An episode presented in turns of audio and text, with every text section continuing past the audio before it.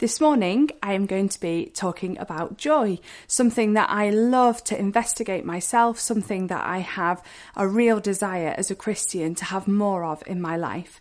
And I actually think that this time of lockdown, during everything that's been happening with coronavirus, has been an excellent time for me to just mull over once again what is joy? What does it mean as a Christian to have joy, to develop joy in your life? I don't know about you, um, but for me, I have found um, start, parts of the last three months really difficult actually. Um, I'm a sociable person. I love meeting up with friends. I love travelling, even if it's just somewhere in this country. I love being able to get away um, and experience new landscapes, meet new people. Um, I'm quite a touchy feely person. I like to be able to give people hugs, um, to be able to interact in a quite an intimate manner with other people, and all of those things I've found difficult. And at times I have felt quite lonely and isolated, and I would imagine that each one of us have in some way. And it's really interesting, isn't it, how our circumstances can affect our emotions. And we really can feel happy one minute and we can feel sad the next minute. And often when we think about joy, we think about it as an emotion, something that can be up one minute and down the next. But actually, when we're talking about biblical joy, we're not talking about an emotion. We're talking about a spiritual quality, something that lasts forever. Joy is spoken about in Galatians as one of the nine spiritual gifts, something that the more you get to know Christ, the more you develop in your life. I read this week someone on a blog post had written that joy is impossible to define, but it can be described. And that really got me thinking, and I searched around to find some descriptions from people that they have used to describe joy. Helen Keller described joy as the holy fire that keeps our purpose warm and our intelligence aglow. What a beautiful quote. Mother Teresa said many things about joy, but one thing she said was joy is a net of love by which you can catch souls. I wonder if you agree with that or not. C.S. Lewis, one of my absolute favourite writers, called joy the serious business of heaven. That is wonderful, isn't it? The serious business of heaven. And Rick Warren wrote a very um, famous quote that maybe you have read at some point. He said, Joy is the settled assurance that God is in control of all the details of my life. The quiet confidence that ultimately everything is going to be all right. And the determined choice to praise God in every situation assurance, confidence, and choice. Joy being a choice. Joy is absolutely a choice. I really, really agree with that. Just over a year ago, um, Sam and I lost a very good friend of ours on the Isle of Man um, who had been battling cancer for a number of years. Um, and she left behind her a husband and two young children. And it was a real shock to everyone because Sarah was uh, more full of life than anyone I have ever met. And it was incomprehensible to understand or believe that she could have left this life and gone to be with Jesus. It just seemed to leave such a gap. One of the things I loved most about Sarah was that throughout the last few years of her life, even though diagnosis after diagnosis, test after test came back with sad and often completely hopeless news, Sarah decided to choose joy in every situation, and that became the mantra of her life.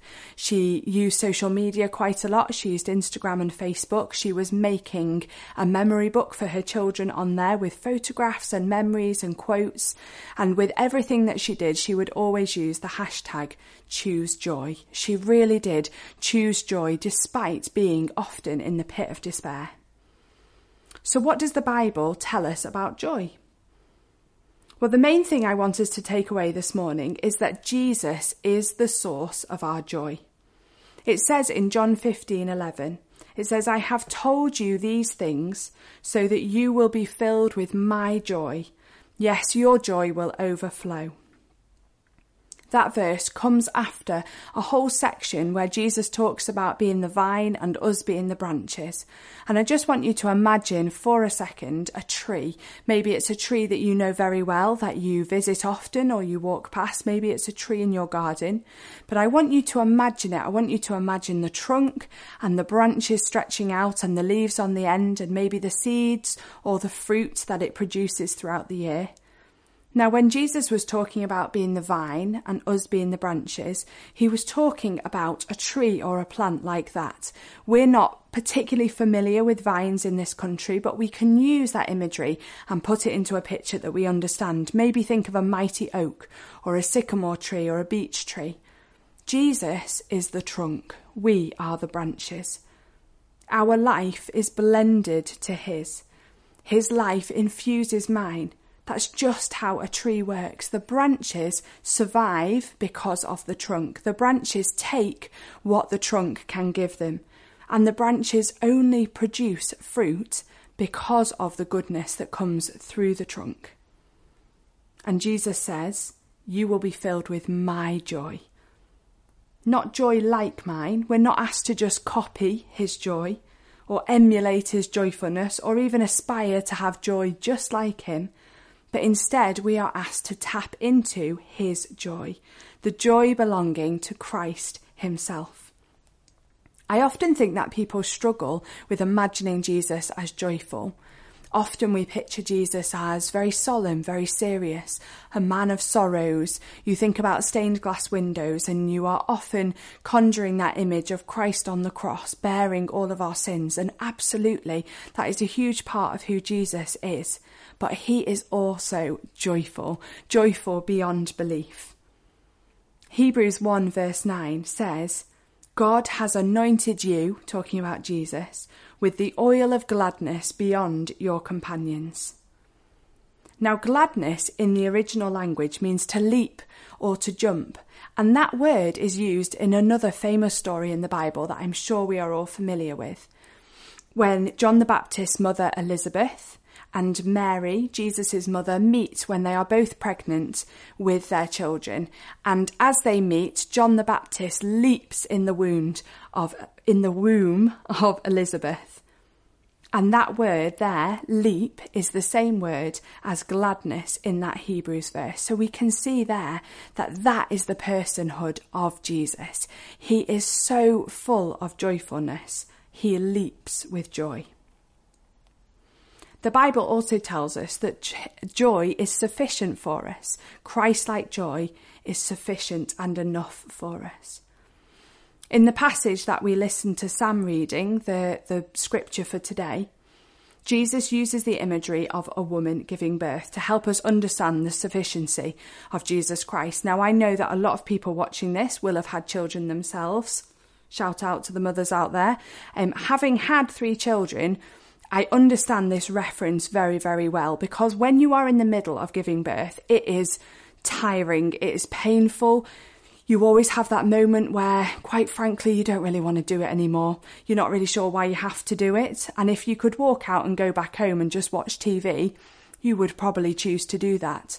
But once the baby is born and placed in your arms, you have an overwhelming sense of completion the baby that you are holding is sufficient to have made that process worth it. And that is what John is talking about when he uses that imagery. That despite all of the pain in life, all of the suffering, all of the grief and the loneliness and the hardship, actually knowing Jesus is sufficient. Knowing Jesus is enough for us. That abundant joy. If we go back to the imagery of a tree again, with Jesus being the vine or the trunk and us being the branches, a branch can do many things. A branch can change shape. It can grow a different way. It can shed its leaves. It can produce seeds. It can produce fruit. But its main concern is to always abide with the vine, always abide with the trunk, because without the trunk, the branch can do nothing. It is to stay attached and connected always. And if it does that, then that will be sufficient. And it's the same with us. If we stay abiding with Jesus, connected with Jesus, then his joy will be sufficient for us. joy is often highly unreasonable. I don't know if you've ever seen this. Some of the most joy filled people I know, that constant, unwavering joy, I look at their life and I cannot understand why they are a person of such joy because their circumstances are often so very hard. But I long to be that person, that person who, no matter what situation I am put into, I know that the joy of Christ is sufficient for me. The joy of Christ doesn't need good things, doesn't need favourable circumstances or a happy state of mind to exist. It just does, because it is not our joy, it is Christ's joy that flows through us. The Bible also tells us that the joy of Jesus is constant. The joy of Jesus is not a human emotion. It doesn't come and go. It is quietly, invisibly, ever present. I want to tell you two stories here, two stories that constantly just inspire me and help me to understand what it means to have that constant faithfulness and that joy of Christ in your life. Now, these are two people that you may have heard of, two people who have both contributed very famous hymns to our lives. The first is a man called Joseph Scriven. Now, he was from Ireland and he was determined to be a missionary in America.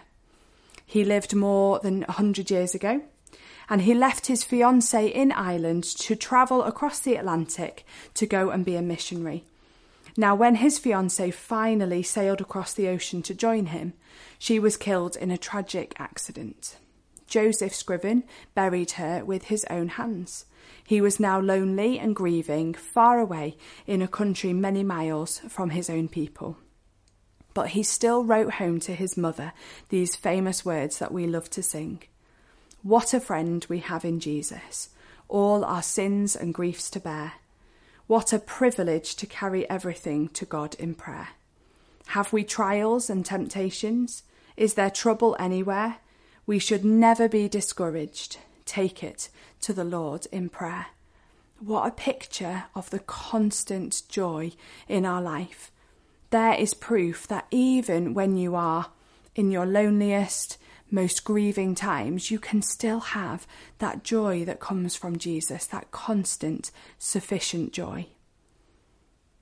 The next person is a man called Horatio Spafford, which I'm sure many people have heard about. And for me, I find his story consistently moving every single time I read about it. His life had a series of traumatic events.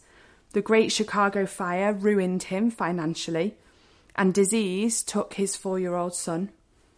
He was left with a wife and four daughters, and they decided to move to Europe to start a new life.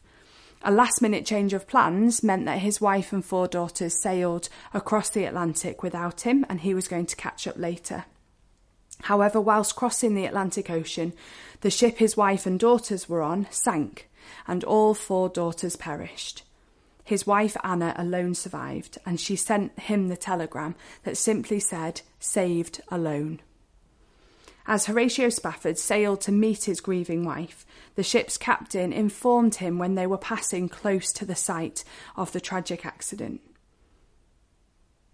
As he was passing over that site, knowing that that was where his four daughters had died, Horatio retreated to his cabin, and it was right there that he wrote these famous words When peace, like a river, attendeth my way, when sorrows like sea billows roll, whatever my lot, thou hast taught me to say, It is well, it is well with my soul. Now, you may wonder why I'm telling those stories. You may be thinking those stories have no joy in them whatsoever, but I would absolutely argue against that. I would argue that these stories prove that joy is not a human emotion. It is not something that rises and falls with our circumstances and with the, the things that are going on around us, but actually, joy is something that when we tap into Jesus and we have Christ's joy, it is the thing that is immovable in our life. Jesus is the source of our joy. His joy is sufficient, and the joy of Jesus is constant. God doesn't promise us a life full of happiness and free from trials and temptations, but He does offer us a life filled with the constant and sufficient joy of Christ. And I feel like as I grow older and I get to know Jesus more and more, I feel like his river of joy is absolutely enormous and I've only tapped into such a small amount of it. And I want to tap into more. I want to have more of his joy in my life. When we go back to that verse in John 15, verse 11, when it says, I have told you these things so you will be filled with my joy, that verse ends with, Yes, your joy will overflow. Isn't that incredible to know that we can be so filled with the joy of Jesus that it will overflow from us into the world around us? Think of your friends, your family, your neighbours, people who maybe don't know Jesus and desperately need that constant, sufficient joy that He can bring.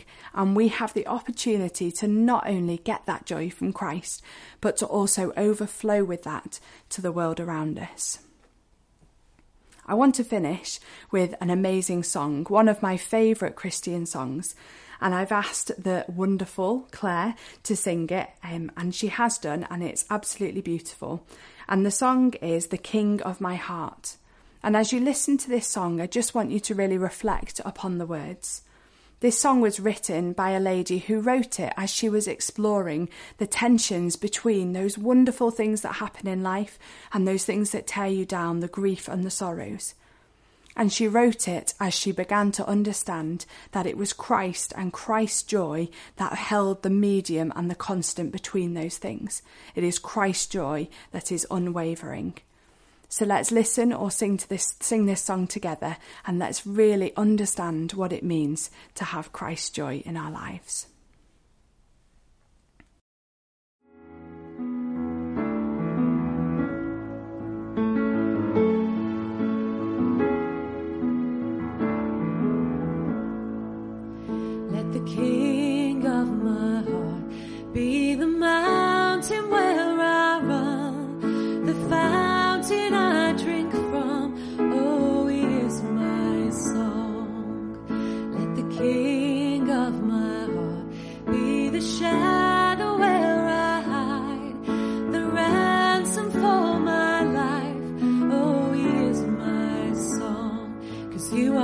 Good,